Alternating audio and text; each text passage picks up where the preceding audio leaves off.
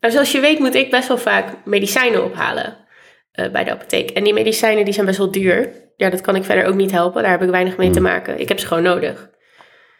Ehm, maar nou is het me dus al meerdere keren overkomen dat ik dan bij de apotheek kom. eh, zeker als ik van apotheek wissel, en dat gebeurt, want ik verhuis.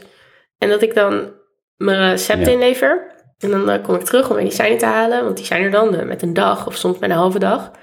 En dan krijg ik ze niet mee. En dit is al meerdere keren gebeurd. En waar ligt dat nou aan? Dat ligt eraan dat dan de apotheek, de verzekeraar en de arts nog steeds een soort discussie met elkaar aan het voeren zijn over of ik die dure medicijnen echt nodig heb. En nou ja, ik sta daar en ik zei, ja, maar ik heb dit nu nodig. Ja. Ik heb deze medicijnen nodig, anders word ik heel ziek. Eh, ik heb pijn, ik ben moe, eh, ik ben chronisch ziek. Ik, ik heb dit nodig. Ja, zegt ze, ja, maar het moet wel eerst Ja. betaald worden. En dat was echt zo'n moment dat ik me echt nou, een beetje vernederd voelde. Eh, ik vond het heel dehumaniserend. Dat, dat ik daar kon staan met gewoon een zorgvraag en pijn. En dat ik als mens gewoon niet gezien werd. Omdat iemand op een knopje moest drukken eh, en moest zeggen, Annelot mag dit. Dus er, zat een, een soort van, eigenlijk een, een uitgestoken hand, elders, Ja. tussen jullie in. Tussen Ja. jou en je zorgbehoeften. Ja, en het deed me toen ook. Ik, ik, nou ja, ik moest eh, eh, de laatste keer dat dit gebeurde ook huilen daarna buiten de apotheek. Omdat ik gewoon me heel gefrustreerd voelde en heel erg Ja. miskend en eh, Machteloos? ja, heel machteloos. En het, het, het is ook een geldprobleem, want ik zou van, van de apotheek mag ik ook kiezen om het zelf voor te schieten. Dan krijg ik het zo mee, Ja. maar dan moet ik alleen even 3000 euro dokken. Ja, dat heb ik niet. En toen moest ik denken aan een gesprek dat ik ooit had met iemand en die deed biomedische wetenschap. En die zei tegen mij, als wij eh de juiste onderzoek zouden financieren, dan zouden we reuma wetenschappelijk gezien best wel op kunnen lossen. Maar ja, dat doen we niet, want dat zou eigenlijk heel dom zijn. Want reuma is een van de grootste inkomstenbronnen voor de farmaceutische industrie. En ja, Oh, ja, oh nee. ja. Eh, ik ben heel eh, lucratief voor de farmaceutische industrie. Je zou denken dat het, dat het haast complotdenken is, toch? Van, we genezen geen ziektes omdat het simpelweg te veel geld oplevert om het te behandelen. Ja, ja. Maar ik geloof dus niet echt dat dit complotten zijn. Ik geloof dat er wel degelijk hele perverse financiële belangen en prikkels meespelen die veel groter zijn dan het belang van de zieke mensen. Zoals ik. Oh man.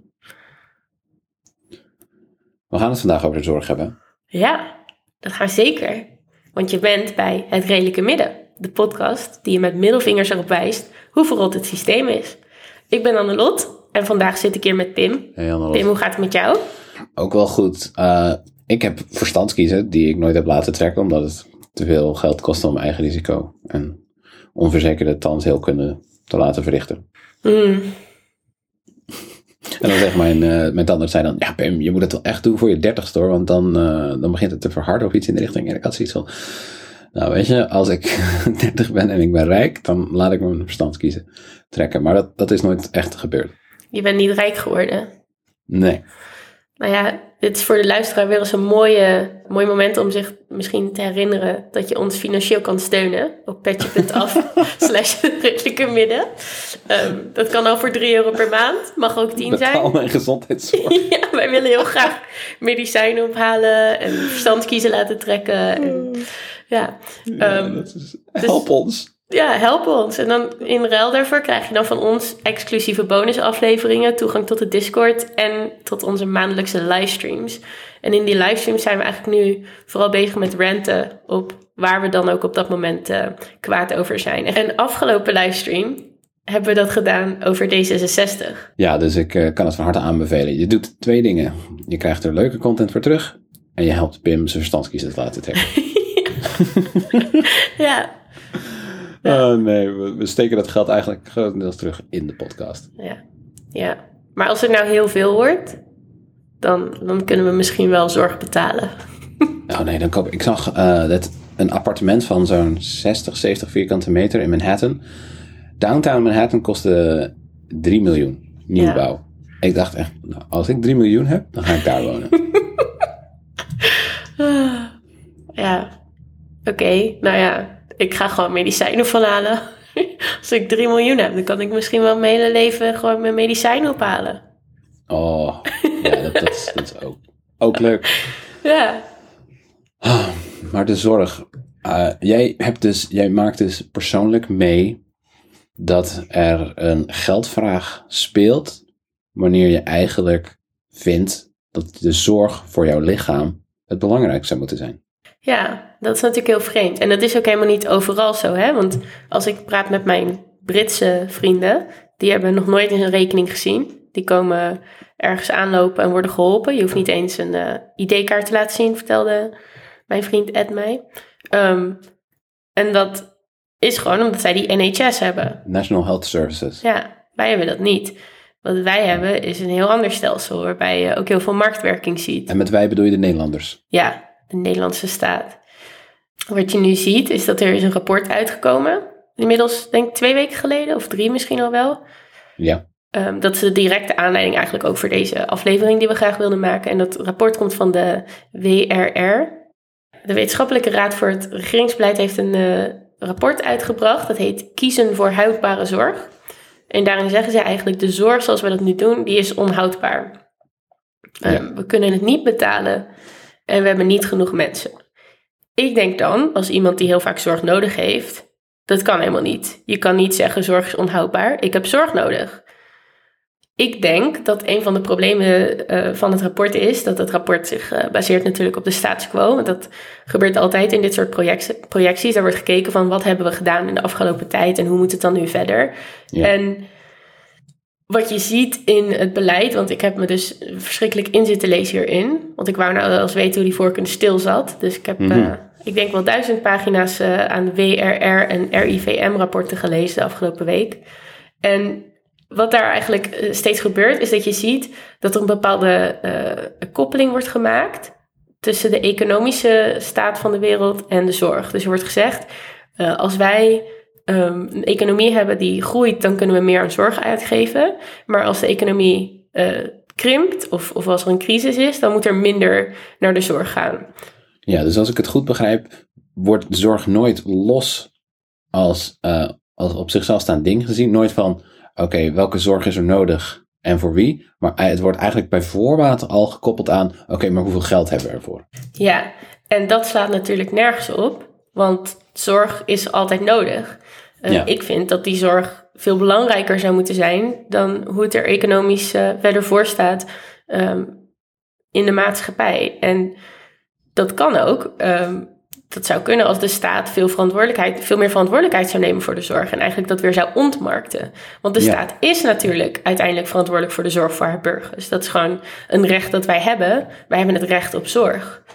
Ehm, Ja. Dus waarom is zorg dan niet het begin en het eindpunt van al, al het overheidsbeleid? Ja, want dat, dat rapport dat je noemt, dat stelt dat de zorg onhoudbaar ja. is, toch? Dat, ehm, Ja. Ze durven die vraag niet te stellen, of misschien kunnen ze die vraag niet stellen, omdat er in de praktijk het niet mogelijk is om zorg het begin en het eind van het verhaal te maken. ja, maar dat is omdat zij dan, nou, ze geven daar verschillende eh, redenen voor. Wat betekent onhoudbaar precies? Nou, eer- ten eerste zeggen zij het is eh, financieel eh, onhoudbaar, we kunnen het niet betalen. Ja. Ehm, nou, Pim, wij hebben vorig seizoen een aflevering gemaakt. Dit weet je vast nog. Over, moderne, ja, over moderne monetaire theorie. Ehm, en wat we daar eigenlijk ook steeds hebben gezegd is... de grootste farce in de recente politieke geschiedenis... is dat de overheid ons wijs heeft gemaakt... dat hun uitgaven als een huishoudboekje werken. Dit klopt helemaal niet. Het is niet zo dat er eerst geld binnen moet komen en dan pas uit kan worden gegeven. Het is niet zo dat er een bepaald bedrag, 50 euro in je portemonnee zit, die je elke week op een bepaalde manier moet verdelen. Zo werkt het helemaal niet. De overheid werkt namelijk met kredieten. Ja, het, het, het heeft twee redenen. De eerste is dus, we kunnen inderdaad best wel geld erbij maken, mits dat geïnvesteerd wordt, zodat het ook weer terugkomt naar de staat en dat de inflatie niet uit de klauw loopt. Maar er is niet een bepaalde vaste hoeveelheid geld dat we maar aan dingen kunnen uitgeven. Nee, Inderdaad, precies. dat is een heel rekbaar begrip. En als je investeert, dan ja, krijg je daar een hoop dividend uit. Want, en dat is het tweede, goedkoop is duurkoop. Als je nu Mhm. bezuinigt, levert dat heel veel kosten op later. We merkten Ja. het al, zoals Marijn vertelde in de MMT-aflevering. De bezuinigingen die de VVD heeft gedaan na, eh, als ten gevolge van de financiële crisis uit 2008, zorgt er eigenlijk voor dat we nu inderdaad met veel meer dakloosheid zitten, met veel meer zorgkosten. En dat kost veel meer geld. Als je eerst Ja. meer uitgeeft, hoef je dat later niet te doen. Ja, en wat je nu ziet is dat we eigenlijk constant aan het uitstellen zijn om meer geld uit te geven. En nog steeds bezig zijn met bezuinigen. Met het Ja. idee, er is geen geld, we zijn aan het herstellen van een crisis.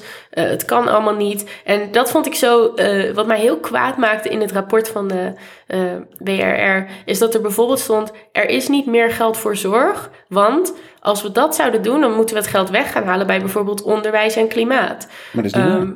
Nee, dit maakt mij woedend. Want er, hoeft maar een oorlog te, ergens te vinden waar Nederland graag mee aan wil doen. Of ehm, eh, een vliegtuigmaatschappij die uit de brand moet worden geholpen. Of een bank. En dan is er altijd geld. Maar op de een of andere manier willen wij, willen wij, eh, worden wij het praatje verkocht dat er een 50 euro biljet in een portemonnee is dat verdeeld moet worden over letterlijk alle manieren waarop de overheid verantwoordelijkheid is voor onze zorg. Want dat is natuurlijk gezondheidszorg, volkshuisvesting, het milieu en klimaat en onderwijs. Dat zijn allemaal vormen van zorg. En op de een of andere manier wil de overheid heel graag die domeinen tegen elkaar uitspelen, zodat de rest Ja. lekker door kan gaan met wat ze maar willen doen. Dennis en ik maken hier ook een, eh, een aflevering over hoe de status quo en het idee van de status quo eh, voortgezet wordt door eh, het geval, in dit geval cultuur, popcultuur en media. En daarbij wil ik dus even zeggen, ehm, als je lid wordt van ons eh, Petje Af, dan kan je die dus komende maand luisteren. Want de regering die stelt zich eigenlijk op als, eh, ik ben toch zeker Sinterklaas niet van Kinderen voor Kinderen. Ja. Pas als de Ja. bankbiljetten groeien op mijn rug. Waarmee ik Ja. wil zeggen, Kinderen voor Kinderen is neoliberale propaganda. Ehm, nou ja, ik denk dat wat we toen ook in de MMT-aflevering steeds hebben herhaald, eh, is nu ook een beetje het verhaal. Er kan wel Ja. degelijk heel veel meer geld naar de zorg. De enige beperking die we hebben zijn de reële goederen. Dus we kunnen niet ineens gekwalificeerd personeel uit een hoge hoek toveren. En we kunnen niet ineens Nee. 100 extra beademingsmachines bezitten uit het niets. Eh, wat we Nee. wel kunnen doen, is op een knop drukken die gewoon letterlijk voor meer geld zorgt. eh, dat vervolgens in die dingen kan worden geïnvesteerd. Dus de reële goederen, die zijn het probleem. En die vo- vormen een afrekening op de lange termijn. eh, en een beperking, niet de financiële. Ja, want zoals jij zegt, er is dus wel geld, maar in zo'n rapport stond ook, dan meen ik me te herinneren, dat we hebben de piek van de vergrijzing nog voor ons liggen. Echt over enkele decennia, dus die 2030, 2040 tot zelfs 2060, eh, zitten we nog met een vergrijzende bevolking. En om aan die zorgvraag te voldoen die een vergrijzende bevolking heeft, moet dus één op de drie werkende mensen in de zorg zitten. Ja, ja. ehm, dat is inderdaad de andere beperking die in het rapport veel naar voren komt. Van we hebben veel meer personeel nodig in de zorg. Ja. En die rapporten, het rapport verzet zich daar eigenlijk heel erg tegen. Want die zeggen, ja, we kunnen die mensen niet missen. Die hebben we nodig in de samenleving. Die hebben we nodig bij andere banen. En daar staat dan ook eh, een plaatje bij. ehm, waar ik een beetje om moest gniffelen. Waar je eh, één dokter ziet staan op links. En dan zie je, weet ik veel, negen werkende mensen in andere beroepen op rechts afgebeeld. En dat is dan iemand in het leger en een postbode. En, en dan in het tweede plaatje is die persoon van het leger. eh, Staat er dan, dit is eh, 2021, staat er. Nu ben je in 2030. En dan is een van die personen aan de rechterzijde, namelijk de legerman, is verdwenen en is dan verpleger geworden. En, dan, en dat, is dus, dat gaat dan door. En uiteindelijk staan er steeds minder mensen. Maar ik zat hier naar te kijken en ik dacht, nou, ik vind het een supergoed idee. Om iemand die. om het hele leger gewoon om te laten scholen tot zorgmedewerker. Van leger naar verpleger. En ik dacht, zo kan ik nog wel een paar beroepen eh, bedenken. Van Ja, diender van naar naar dokter. Ja. Ehm, en ik, ik, nou ja, ik, ik heb ehm, met heel veel plezier eh, David Graeber's Bullshit Jobs gelezen. Ja. Ik denk dat we toch een heleboel account managers hebben die we wel kunnen missen. Ja, marketeers en zo. Hobbyisten, ik zet, consultants. Al deze dingen komen ook in de show notes te staan. Dus de rapporten en het boek van David Graeber, Bullshit Jobs. Dus kijk gerust op onze website en dan eh, Ja, kun je Maar- die dingen ook lezen. ik dacht, ik kan gewoon echt wel heel veel personeel bedenken dat veel beter in de zorg zou kunnen werken dan bijvoorbeeld in de luchtvaartindustrie ehm, of de oliesector. waardoor, want die twee industrieën die zorgen natuurlijk ook uiteindelijk voor veel meer zorg. Dus dit is mijn grote tip. Twee vliegen in één klap. Al die milieuvervuilende dingen die wij doen, gewoon allemaal omscholen naar de zorg. Krijgen we minder milieuvervuiling, krijg je minder ziektes. En dan Ja. heb je meer personeel. Dat allemaal minder hard hoeft te werken. Hè? Dat zou ik het liefst hebben. Want dat is natuurlijk uh, wat nu heel naar is, is dat er heel erg wordt ingezet op meer efficiëntie in de zorg. Ja. Um, en wat, waar dat op neerkomt, is heel veel zelftoetsing en evaluatie. Waardoor de mensen die dus wel in de zorg werken, steeds minder tijd hebben voor eigenlijk het persoonlijke aspect van zorg. Dat echt heel belangrijk is, in ieder geval voor mij. Uh, ik vind het heel belangrijk om een soort connectie te maken met iemand die bezig is met mij als ik me uh, kwetsbaar en ziek voel. Um, maar zorgpersoneel moet, moet eigenlijk de hele tijd van hot naar her rennen en dan elke minuut ook nog loggen wat ze dan doen. Ja, op de werkvloer worden ze eigenlijk opgezadeld met steeds meer bureaucratie in, die in de weg zit van hun, eh, de zorgtaken die de meeste mensen ook het liefst gewoon zouden doen. Ja. Ik merk ook, ik heb zelf een aantal jaar, kijk, voordat ik uh, ging studeren en mijn bachelordiploma haalde en eigenlijk uh, permanent in de Ivoren Torenclub terecht kwam, heb ik een aantal jaar in ziekenhuis gewerkt, mm -hmm. bij de interne logistiek. En ja, mijn ervaringen daar is dat verplegend personeel is echt, ik denk, de hardste werkende groep mensen die ik in mijn leven heb mogen aanschouwen. Ja. En ook zwaar werk. Ja. Ja. En dat zij dan vervolgens, ik bedoel, die mensen kampen met zoveel tekorten aan, aan, aan, aan dus mankracht en werkuren. En dan worden ze ook nog opgezadeld met eigenlijk de verantwoordelijkheid van het oplossen van een, een, een soort van wantrouwig systeem dat aan elke zorghandeling een prijskaartje hangt. Ja. En dat is verknipt. Ja, ik vind het echt oprotten met die productiviteitsmetingen, want zo werkt het niet. Het werkt gewoon niet zo. Zo zorgen we niet voor elkaar. Dat kan niet. Ze, ze verdienen echt meer geld en minder werkdruk. Ja. Efficiëntie is niet het antwoord. Ja. En dit is eigenlijk, want die efficiëntie, dit is even een uh, leuke uh, side, uh, side quest. ik heb dus gelezen over het probleem wat de overheid overal ziet. Namelijk, dat noemen ze de ziekte van Baumol. En de hmm. ziekte van Baumol die komt neer op dat uh, de lonen in de zorg, die stijgen mee met eigenlijk alle lonen in de uh, maatschappij, omdat het leven gewoon steeds duurder wordt. En um, omdat het een publieke investeringsding is om, uh, om daar geld naartoe te doen, loopt dat een soort van vast. Want je kan niet meer mensen aannemen, want ze worden te duur. Ja. En dus probeer je die mensen maar harder en harder en harder te laten werken, die je wel nog hebt. Um, ik heb dat zitten lezen en ik zit daarover na te denken. En ik denk, die hele ziekte van Baumol, dat is toch een, een, een uitvinding van, van de, de McKinsey uh, optimaliseringsconsultants. Uh, die, die zo goedkoop mogelijk alles willen hosselen. Maar je, je moet er gewoon meer mensen aannemen. Waar gaat dit nou over? Er moet er gewoon meer zorg. Er moet dus gewoon meer salarissen kunnen worden betaald. Dus er is meer geld nodig. Ja. Dus ja. Ik, ik begrijp helemaal niet waarom uh, al die rapporten hier zo oneindeloos eindeloos lang over willen blijven praten. En maar ervan uitgaan dat je gewoon met steeds minder geld alsnog uh, zorg kan, kan leveren of, of uh, nou ja, garant staan. Want je moet. Ja. Er is een zorgplicht van de overheid. Dus ik, ik, wat, waar zijn ze nou mee bezig? Ja, ik denk dat ze die, die neoliberale werkelijkheid zodanig hebben geïnternaliseerd. Ik bedoel, we kunnen Jameson en Zizek eindeloos citeren. Het is makkelijker om het einde van de wereld in te beelden ja. dan het einde van het kapitalisme. Ook alleen al dat idee dat Marijn in de MMT aflevering voordroeg van hey, er is geld. Geld is een rekbaar begrip. Geld is gebaseerd op krediet en vertrouwen. We kunnen echt veel meer doen met geld dan we nu denken te kunnen. Dus, en zijn idee van um, economie is geen rekensom. Economie is politiek. Het, ja. is geen, het zijn geen dus, neutrale sommen die gemaakt worden. Maar dat zijn heel radicale ideeën die gewoon niet echt meer ingebakken zitten in de samenleving. We geloven gemeenschappelijk dat het is nu eenmaal hoe het is. Politiek moet boekhouden.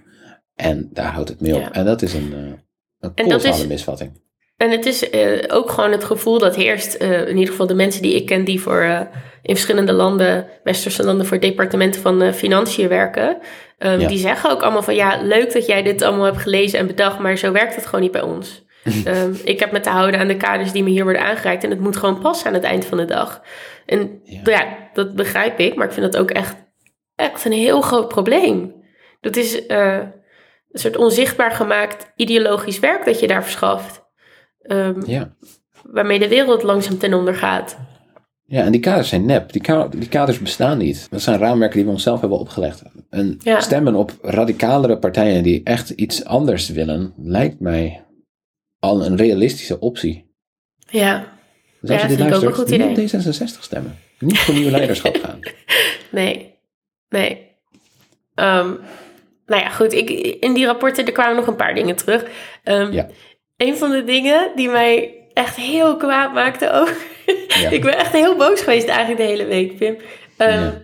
Was, er staat er van... ehm, we moeten mensen gaan voorbereiden... eh, op het feit dat er moeilijke keuzes moeten worden gemaakt in de toekomst. Hier, verscherp het, versterk het maatschappelijke draagvlak voor scherpere keuzes. Nou, triggering as fuck. Ik Oh. lees dit als overtuigde mensen dat niet beschikbare of toegankelijke zorg eh, acceptabel is. Het wordt Ja. later ook verwoord als bereidt de samenleving voor op toenemende schaarste in de zorg en de noodzaak tot keuzes.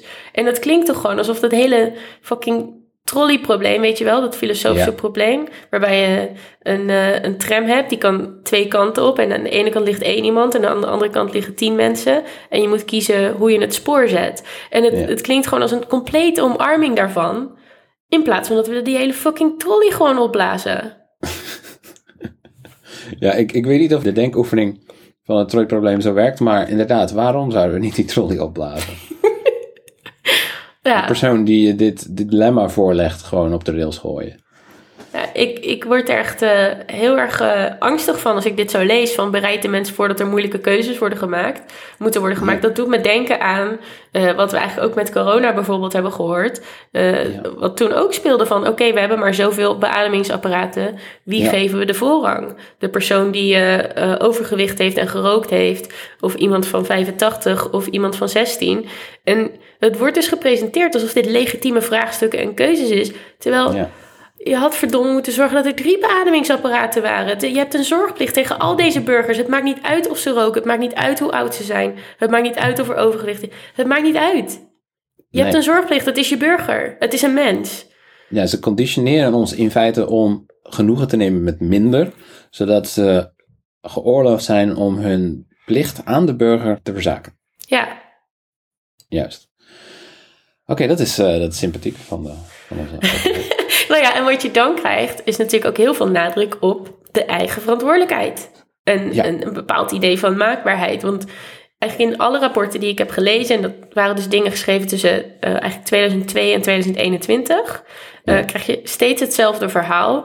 Eh, de burger wordt heel erg gezien als iemand die echt verantwoordelijk is voor de eigen gezondheid.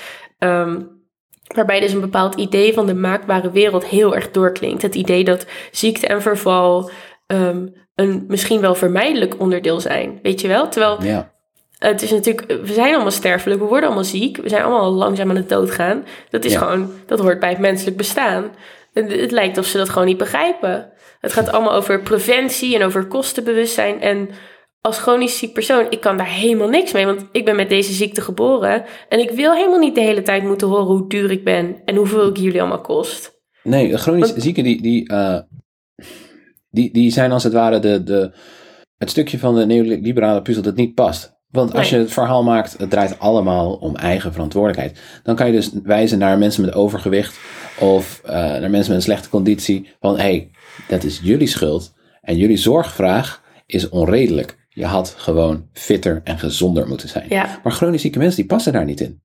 Dus dan eh, ja, kun je twee dingen doen. Of je negeert het probleem van de chronisch zieken, of je maakt chronisch zieken een symptoom van een kapotte maatschappij. En dan kom je al snel uit bij eugenetische denkbeelden. zeker. Van we moeten af van chronisch zieke mensen in de samenleving. Ja.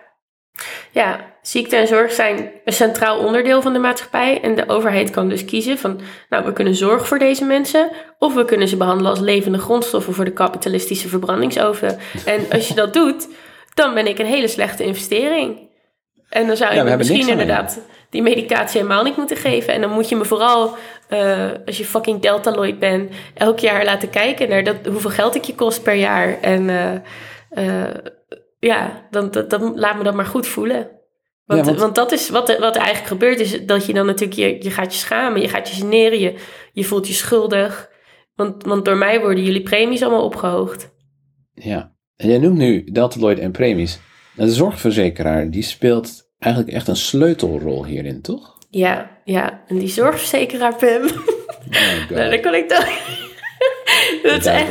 De eerste bevolkingsgroep die we om moeten scholen naar zorgmedewerkers is iedereen die bij een fucking zorgverzekeraar werkt. Die de hele tijd achter zijn bureau zit te toetsen zonder medische kennis of ik mijn medicatie verdien of dat er een goedkoper alternatief is. Of er wel een urgente noodzaak is. Ik moet, ik moet eigenlijk fysiotherapie, want dat zou goed voor mij zijn in het kader van preventie, om fit te blijven en uh, zoveel mogelijk uh, de actieve ziekte als die opspeelt op te kunnen vangen. Maar die wordt dus nu niet vergoed omdat het niet urgent is. Dat klopt, want het is helemaal niet iets wat nu iets redt of, of uh, beter maakt. Maar het is wel iets wat misschien nog in vijf jaar of tien jaar of twintig jaar uh, ja. kostenbesparend zou zijn. Maar dat is gewoon de rekensom, weet je. Het maakt geen zak uit dat, het, dat ik me beter zou voelen. Um, ik krijg het gewoon niet. Nou, Nee. nou die zorgverzekeraar. ik heb er dus ook van, van alles over gelezen. Want... Ja. Die spelen op dit moment een soort cruciale rol uh, om die kosten maar vooral uh, zoveel mogelijk te drukken voor de overheid. Het grootste deel uh, waar zij mee bezig zijn is kostenregulering. Um, dat is voornamelijk vastgelegd in de hoofdlijnakkoorden. Die komen uit 2011 en dat zijn vrijwillige afspraken tussen de overheid, zorgaanbieders en de verzekeringen. Ja. En Um, wat daar vooral in zit, uh, zijn vooral uh, plafondafspraken die uh, zorgverzekeraars en zorgaanbieders hebben gemaakt. Um, wat dus betekent dat op het moment dat er een bepaald plafond en kosten wordt gemaakt, dan krijg je een wachtrij. Want het is niet Okay, dat die dokters per se geen tijd hebben of, of jou niet kunnen behandelen. Het is dat de kosten die ze tot dan toe gemaakt zijn, het plafond hebben bereikt. En ze dus even geen zorg meer aan mogen bieden tot het weer omlaag is. Oké, dus even voor de duidelijkheid. De overheid onderhandelt met zorgverzekeraars en ziekenhuizen en andere zorgverleners. En die spreken dan een soort van per plek, per plek waar zorg verleend wordt, een maximum bedrag uit dat mag worden uitgegeven aan zorg. En zodra dat bereikt is, mogen ze dus even zeggen, nou oké, geen zorg meer voor jullie. En daardoor ontstaan dus onder andere de wachtrijen in de zorg. Ja, op dit moment is dat, uh, dat het geval. Um, Wauw. en wat je ook ziet is dat die hoofdlijnakkoorden, die zouden dus onder meer gaan over de uh, uh, kostenregulering. Maar die zouden Ja. eigenlijk moeten gaan over de inhoud. Als je dan kijkt naar de geluiden vanuit de zorg, um, hierover, over die hoofdlijnakkoorden, uh, hoor je eigenlijk één ding de hele tijd terug. Namelijk, er wordt heel sterk en scherp op de uh, kosten gefocust. Maar qua inhoud zijn het allemaal vage formuleringen. En eigenlijk maakt het niemand een zak uit. En ja, uh, wat je dus ziet is dat wat er vooral uit voort is gekomen, die, die eindeloze toetsing van is dit passende zorg? Uh, waar de verzekering dus de hele tijd om vraagt. En nou ja, dit, ook dit, ik herken dit, want ik heb ook zoveel berichten naar mijn verzekering moeten sturen over mijn dokter wil dat ik deze behandeling krijg of dit medicijn. Mag dat? Ja. En dan nou, moet je wachten en dan gaat iemand daar achter een bureau een beetje op zitten puffen en steunen en eh, beetje googelen naar uh, of je niet gewoon paracetamol kan nemen. En die persoon uh, rijdt dan lekker in zijn Audi naar huis, terwijl ik hier uh, zit te wachten op mijn fucking pijnstillers. Ja, dus dat betekent eigenlijk. Dit doet me denken aan een TikTok van een Amerikaanse arts.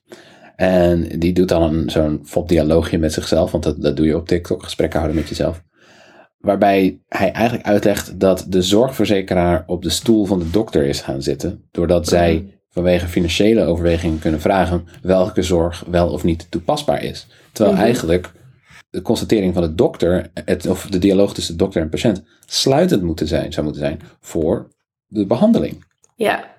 Ja, het is een systeem echt gebaseerd op wantrouwen. Was deze zorg wel echt nodig? Uh, kunnen we je er ook op korten? In plaats van dus op zorg. Van wat heb je nodig om je oké okay te voelen?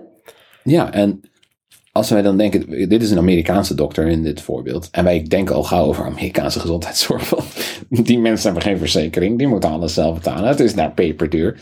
Maar wat je eigenlijk zegt is dat, hoewel misschien de excessen hier wat minder zijn, in principe werkt het niet heel erg anders. Nee, zeker niet. Um, wat je hier ziet is dat zorgverzekeraars bijvoorbeeld de financiële risico's zoveel mogelijk afwentelen op de ziekenhuizen. Um, en dus heel erg focussen op de, in de inkoopgesprekken die ze daar hebben op kosten. Um, Ja. En volgens die, de zorgverleners die dan geïnterviewd zijn voor een aantal dingen die ik heb gelezen, um, willen bovendien zorgverzekeraars constant kostenbesparingen veel te snel realiseren. Ja. Um, en dat komt omdat ze dus over het algemeen steeds met hele uh, kortlopende afspraken werken omdat de regels dus steeds veranderen. En, en ja, ze eigenlijk ook in de afgelopen uh, tientallen jaren aan zorgbeleid steeds meer ruimte hebben gekregen. ehm, om daar harder in te gaan. Ja, daar gaan ze natuurlijk heel lekker op en die ruimte pakken ze. Ja, dat kan ik me ook wel voorstellen. Zorgverzekeraars mogen gewoon winst maken, toch? Ja. Ik bedoel, niet elke zorgverzekeraar zal een winstoogmerk hebben, maar zorgverzekeraars verdienen in feite wel aan de manier waarop wij onze zorg inrichten. Ja, en dat was heel lang niet zo. Ehm, we kregen 1941 eh, eigenlijk pas eh, de verplichting tot een verzekering. Dat deden de Duitsers die ons kwamen bezetten. En die zeiden van nou, ehm, een eh, nationale verzekering is een goed idee. Ehm, en je krijgt dan de Duitsers eigenlijk... goed gedaan. nou ja, wat Had Bernard dus, toch gelijk gehad. nou, wat je dus krijgt, Pim, is een, meteen eigenlijk een soort tweesplitsing. Want je hebt een, een ziekenfonds... Ehm, en uh, daar worden ook eigenlijk arme mensen meteen verzekerd. En werkgevers betalen dan de helft van de premie voor deze armere mensen. Uh, rijkere mensen verzekeren zich heel vaak privaat. Uh, of ja. ook bij het ziekenfonds of bij een particuliere verzekeraar. Ja. Um, Nederland kreeg niet een nationaal ziekenfonds. Want dat vonden wij te veel overheidsinmenging. Ja. Wel probeerde men toen nog de handelingsruimte voor private fondsen een beetje in te perken. Um, en specifiek bij het verplichte stelsel, uh, dat, dat, dat ziekenfonds was echt een uitvoerder van een publiekrechtelijk stelsel. Dus die hadden geen winstoogmerk. Voor de vrijwillig verzekerde kon je doen wat je wilde. Dat maakte niet uit. En ja. wat je dan ziet is eigenlijk een moment van heel veel groei. Tot 1973 heb je een BBP dat met 5% per jaar groeit. En die welvaartsgroei die was ongeëvenaard, hebben we nooit eerder gezien. Dan krijg je dus de verzorgingsstaat, uh, waar luisteraars misschien al wel eens eerder van hebben gehoord. Mm -hmm. uh, die steeds meer sociale voorzieningen erbij doen. Um, en dan gebeuren er eigenlijk twee dingen tegelijk. Ten eerste een soort verzet tegen de uitvoerende rol van de staat.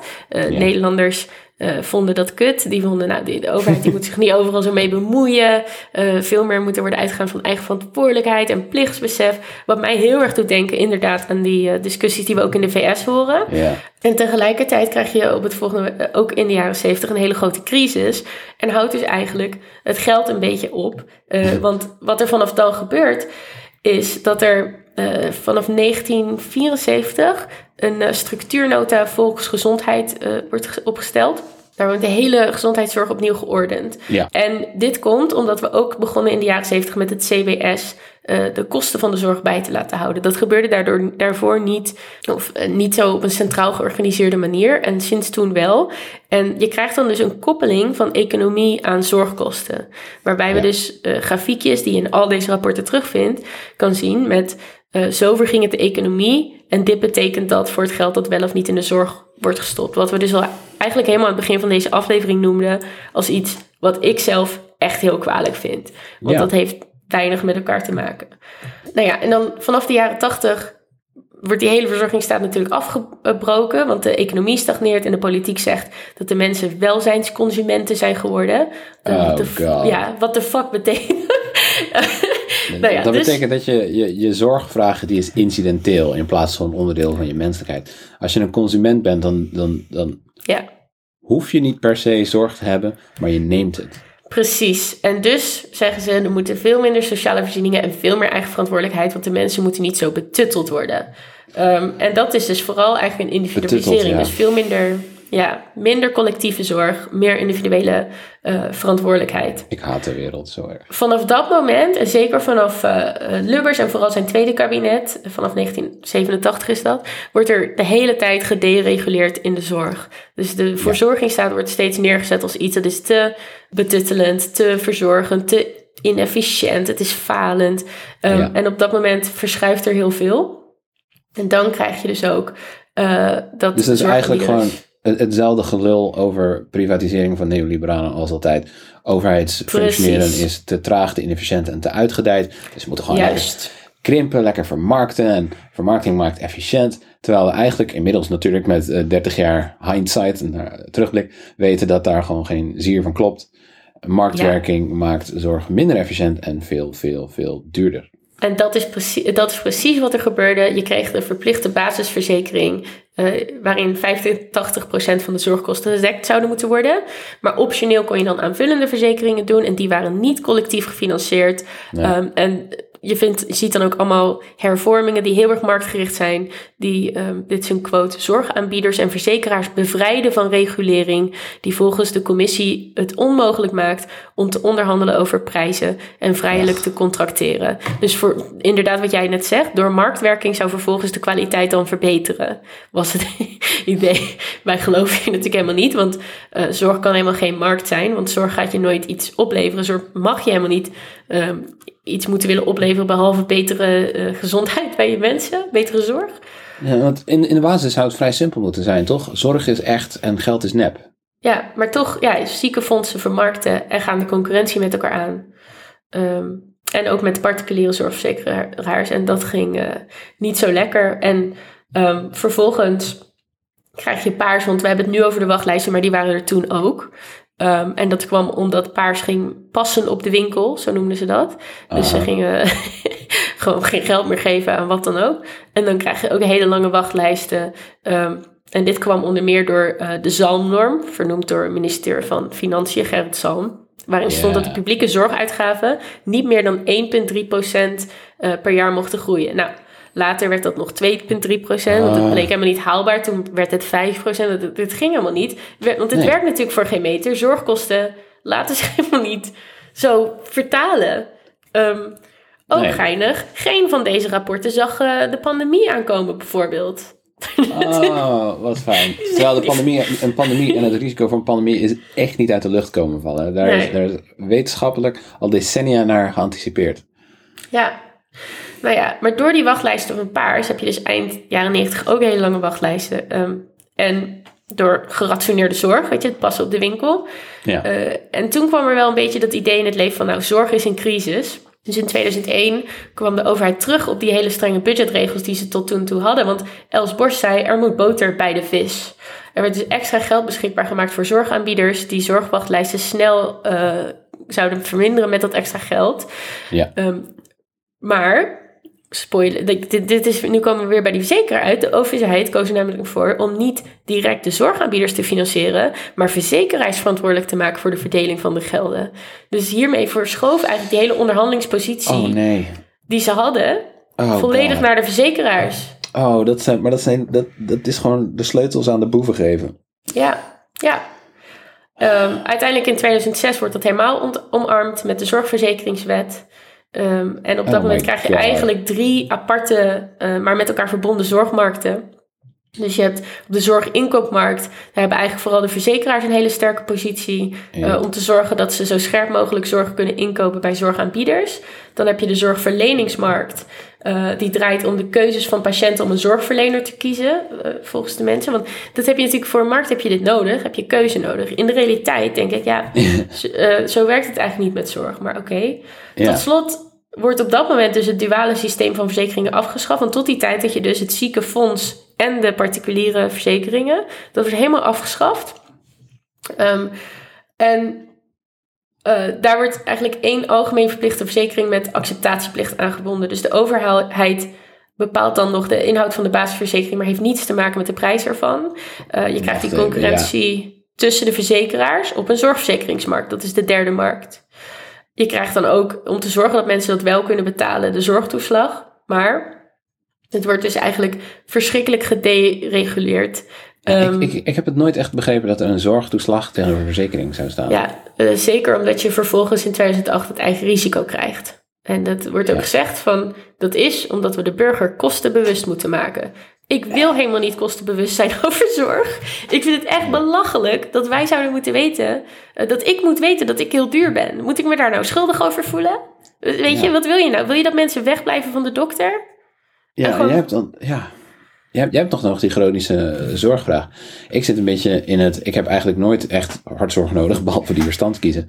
Maar ik ben super arm en voor mij is het eigen risico een obstakel om de zorg te zoeken die ik eigenlijk nodig heb. Ja. En nogmaals, dit gaat dus ook meestal als mensen hun zorgbehoeften uitstellen, als ze niet de zorg zoeken die ze nodig hebben, wordt het voor de samenleving alleen maar duurder. Dus zelfs in die perverse logica is het nog beter als je de drempel verlaagt. Maar ja, ja. het gaat waarschijnlijk niet echt primair om zorg in deze situatie. Wij willen misschien dat het om zorg draait. Maar het mensen afhouden van de zorg die ze nodig hebben en het hameren op eigen verantwoordelijkheid is natuurlijk een manier om vertrouwen in de overheid en het functioneren van de overheid nog kleiner te krijgen, zodat het nog makkelijker wordt om alle overheidsdiensten kaal te plukken, de winsten daarvan op te strijken en de verantwoordelijkheden en kosten door te schuiven naar ons. Ja, en, en dit is ook gewoon wat natuurlijk helemaal is gebeurd met die marktwerking daar, ehm, waar de overheid eigenlijk amper iets tegen heeft gedaan, uh, is dat er machtsconcentratie is ontstaan. Dus tussen 1990 en 2018 uh, eh, gaan we van 82 verzekeraars naar 23. Uh, ziekenhuizen gaan terug van, we hebben 125 ziekenhuizen in 1990. 2018 zijn dat er 79. Ehm, Inmiddels hebben we nog vier grote verzekeringsconcerns over. Dus die hele keuzevrijheid die er zou zijn door dit systeem, weet je, waarbij de patiënt zelf mag kiezen voor van alles, ja, die, uh, die valt dus wel mee. Want er zijn maar vier verzekeringsconcerns, weet je. En de overheid heeft eigenlijk niks ingebouwd in dit systeem om deze concentratie tegen te gaan. Um, wat ze in plaats daarvan dus maar doen, is zeggen dat die concentraties juist heel goed zijn. Want grotere eenheden kunnen heel daadkrachtig handelen. Nou, ja, er, zullen vast, zullen vast mensen in de overheid zijn geweest de afgelopen decennia die de beste bedoelingen hadden met privatisering. Maar marktwerking leidt altijd, hoe vrijer die is, tot meer oligopolie. Oftewel, dat de buit wordt verdeeld door een enkele verschillende groepen. Dat klopt. En ja, wat je dus ziet is dat er eigenlijk steeds minder echt mogelijk is om te bieden, omdat het zo is uitgekleed allemaal en kapot is gemaakt. Ehm, en wat ik dus steeds in al die rapporten dan vind, is dat ze zeggen: ja, het beste zou eigenlijk doen om heel veel preventie uh, in te zetten. En uh, daar zie ik ook zo'n zo'n neoliberaal discours in over wellness en self-care. Um, die dan uiteindelijk dus de mensen veel te verantwoordelijk maakt voor de vrij opmerkelijke last uh, van het hebben van een geest en een lichaam. Weet je? Ja. ik heb daar ook niet voor gekozen. Ik ben er gewoon. Um, zorg, hier wordt dus heel erg ook echt gebaseerd op wantrouwen en toetsing, zoals ik al zei. Heb je het wel echt nodig, weet je? Had je niet beter voor jezelf kunnen zorgen? Had je dit niet kunnen voorkomen? Wil je niet veel liever autonoom, onafhankelijk en weerbaar zijn? Dat zijn echt van die vieze neoliberale waarden. Autonomie, onafhankelijkheid en weerbaarheid. Je wordt voor jezelf eigenlijk gewoon een last gemaakt. Ja, ja en, en als je niet mee kunt komen en als je het niet zelf kan doen ja, dat is eigenlijk gênant en pijnlijk en onwenselijk. Terwijl dat ehm, juist precies waar de zorg voor is. Ja. Ze hebben, ze hebben dus eigenlijk de, de rol van de zorg zodanig geperverteerd dat die ja, niet meer, dat het het omgekeerde is geworden van wat het had moeten zijn. Geperverteerd vind ik een heel mooi woord. Ja. Dankjewel. Um, nou ja, dit ja, ik wil een systeem waarin de drempel voor zorg juist zo laag mogelijk is. Waarin iedereen zonder gedoe um, zijn weg vindt naar een dokter of wat voor zorg dan ook, wanneer ze maar willen, weet je. Ik, ik wil geen systeem gebaseerd op wantrouwen en guilt-tripping en efficiëntie. Nee, dat, dat het zorgpersoneel ook een zorg kan leveren die zij nodig achten. Ja. Op nou ja, en, zij gepast vinden. En ik gaf je net natuurlijk een hele uh, intense vogelvlucht tussen beleidsgeschiedenis van de Nederlandse gezondheidszorg. Waarvan ik hoop dat onze luisteraars hem op uh, halve snelheid afspelen. want volgens mij sloeg ik even op tilt, want het zit me erg hoog. Maar als je dat hebt gehoord, dan kan je het denk ik met me eens zijn dat het inmiddels gewoon heel erg lastig is om ook vast te stellen wie er nou eigenlijk verantwoordelijk is om de zorg houdbaar te houden, weet je. Wat gaan we doen? Wie is het? Is het de zorgaanbieder? Is het de verzekeraar? Is het de overheid? En ik zou dus zeggen, van mij, die hele verzekeraar, die schaf je gewoon af. Mijn hele verzekeringsstelsel kan gewoon bij het grof Ik wil dat de overheid een nationaal zorgfonds beheert. Net zoals we dat zien in het Verenigd Koninkrijk. Uh, waar je niet eens je hoeft te identificeren. Waar je geen verzekeringspas nodig hebt voordat je zorg ontvangt. Je krijgt het gewoon omdat je bestaat en omdat je er bent. En dat wil ik. Dus die hele verzekeraar wil ik er tussenuit. Ik wil dat de overheid fucking veel verantwoordelijkheid gaat nemen hiervoor. En dat er zorg in overdaad komt en niet zo klein mogelijk. Dus er moet meer geld, minder administratieve druk en, en bullshit jobs en veel minder markt. Zorg is financieel onrendabel op de korte termijn, maar het is een mensenrecht. En we moeten er gewoon publiek voor gaan. Ja. Ik wil nooit meer voor de apotheek hoeven wachten of ik mijn medicijnen wel meekrijg. Nee, ik gun je dat ook niet. En ik gun iedereen, werkelijk, niet alleen in Nederland, iedereen gewoon de zorg die zij nodig hebben, wanneer ze dat nodig hebben. Ja. Oh, Ah. laten we daar dan nog eventjes een, eh, een luchtige strik omheen knopen. Het redelijke midden van deze week. Oh, heb je er een? Ik heb er één. Het redelijke midden van deze week is dat we die progressieve D66-stemmer, die nieuw leiderschap wilde en nu terechtkomt in hetzelfde kabinet als hiervoor, het versnelde euthanasietraject aanbieden dat ze zo graag willen. Pim, dat kunnen we toch niet zeggen? Nou, het is al gezegd. Kom gewoon. Too late. Nou, ja. Poeh. Ehm, mooie luchtige strik, zoals jij het noemde. Mm. Oké, nou ja. Ehm, wil je mij misschien helpen de extra therapie te betalen die ik na al dit onderzoek naar de zorg nodig heb? Steun ons dan via petje.af, slash redelijke midden. En dat kan al voor 3 euro per maand, zijn we heel blij mee. Eh, bovendien krijg je dan toegang tot de Discord en dat is echt het enige platform waar je Pim op kan vinden. Mij kun je... Oh, oh, oh. Als, als iemand de Twitter DM's en de e-mail in de gaten houdt, dan ben ik het wel. Het redelijke Oh. midden at gmail.com. Ehm, mij kun je vinden op Twitter, at Leonard Spion. Eh, en inderdaad, zoals Pim al zei, HRM-account, at Redelijke Midden. Zitten we zowel op de gram als op Twitter. En al je e-mails met lofzang, commentaar en klachten kunnen naar het gmail.com. Ja, en we krijgen al een aantal lieve mailtjes eh, met voorstellen voor ideeën voor afleveringen dit seizoen. En feedback en gewoon complimenten. En ja, hou dat vol. Daar doen we het voor. Dankjewel. Ja. Ik vind het ook echt heel leuk als mensen afleveringen voorstellen. En ik zat ook nog te denken nu, want dit is eigenlijk een soort overzichtsaflevering van vooral dat WRR-rapport. Maar we willen het eigenlijk wel eens wat vaker over de zorg gaan hebben. En de zorg heeft heel veel invalshoeken. Dus zijn er, nou- als er luisteraars zijn met een bepaalde expertise of invalshoek, mail die ons. Want we horen heel graag van jullie. Ja, absoluut. Het is genoeg geweest. Het, eh, het moet anders.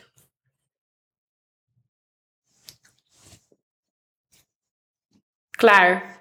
Doei. Dat was hem. Oké.